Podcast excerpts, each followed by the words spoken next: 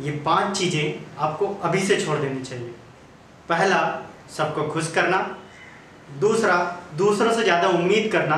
तीसरा, अतीत में ज़िंदगी जीना। चौथा, खुद को किसी से कम समझना। पांचवा, बहुत ज़्यादा सोचना।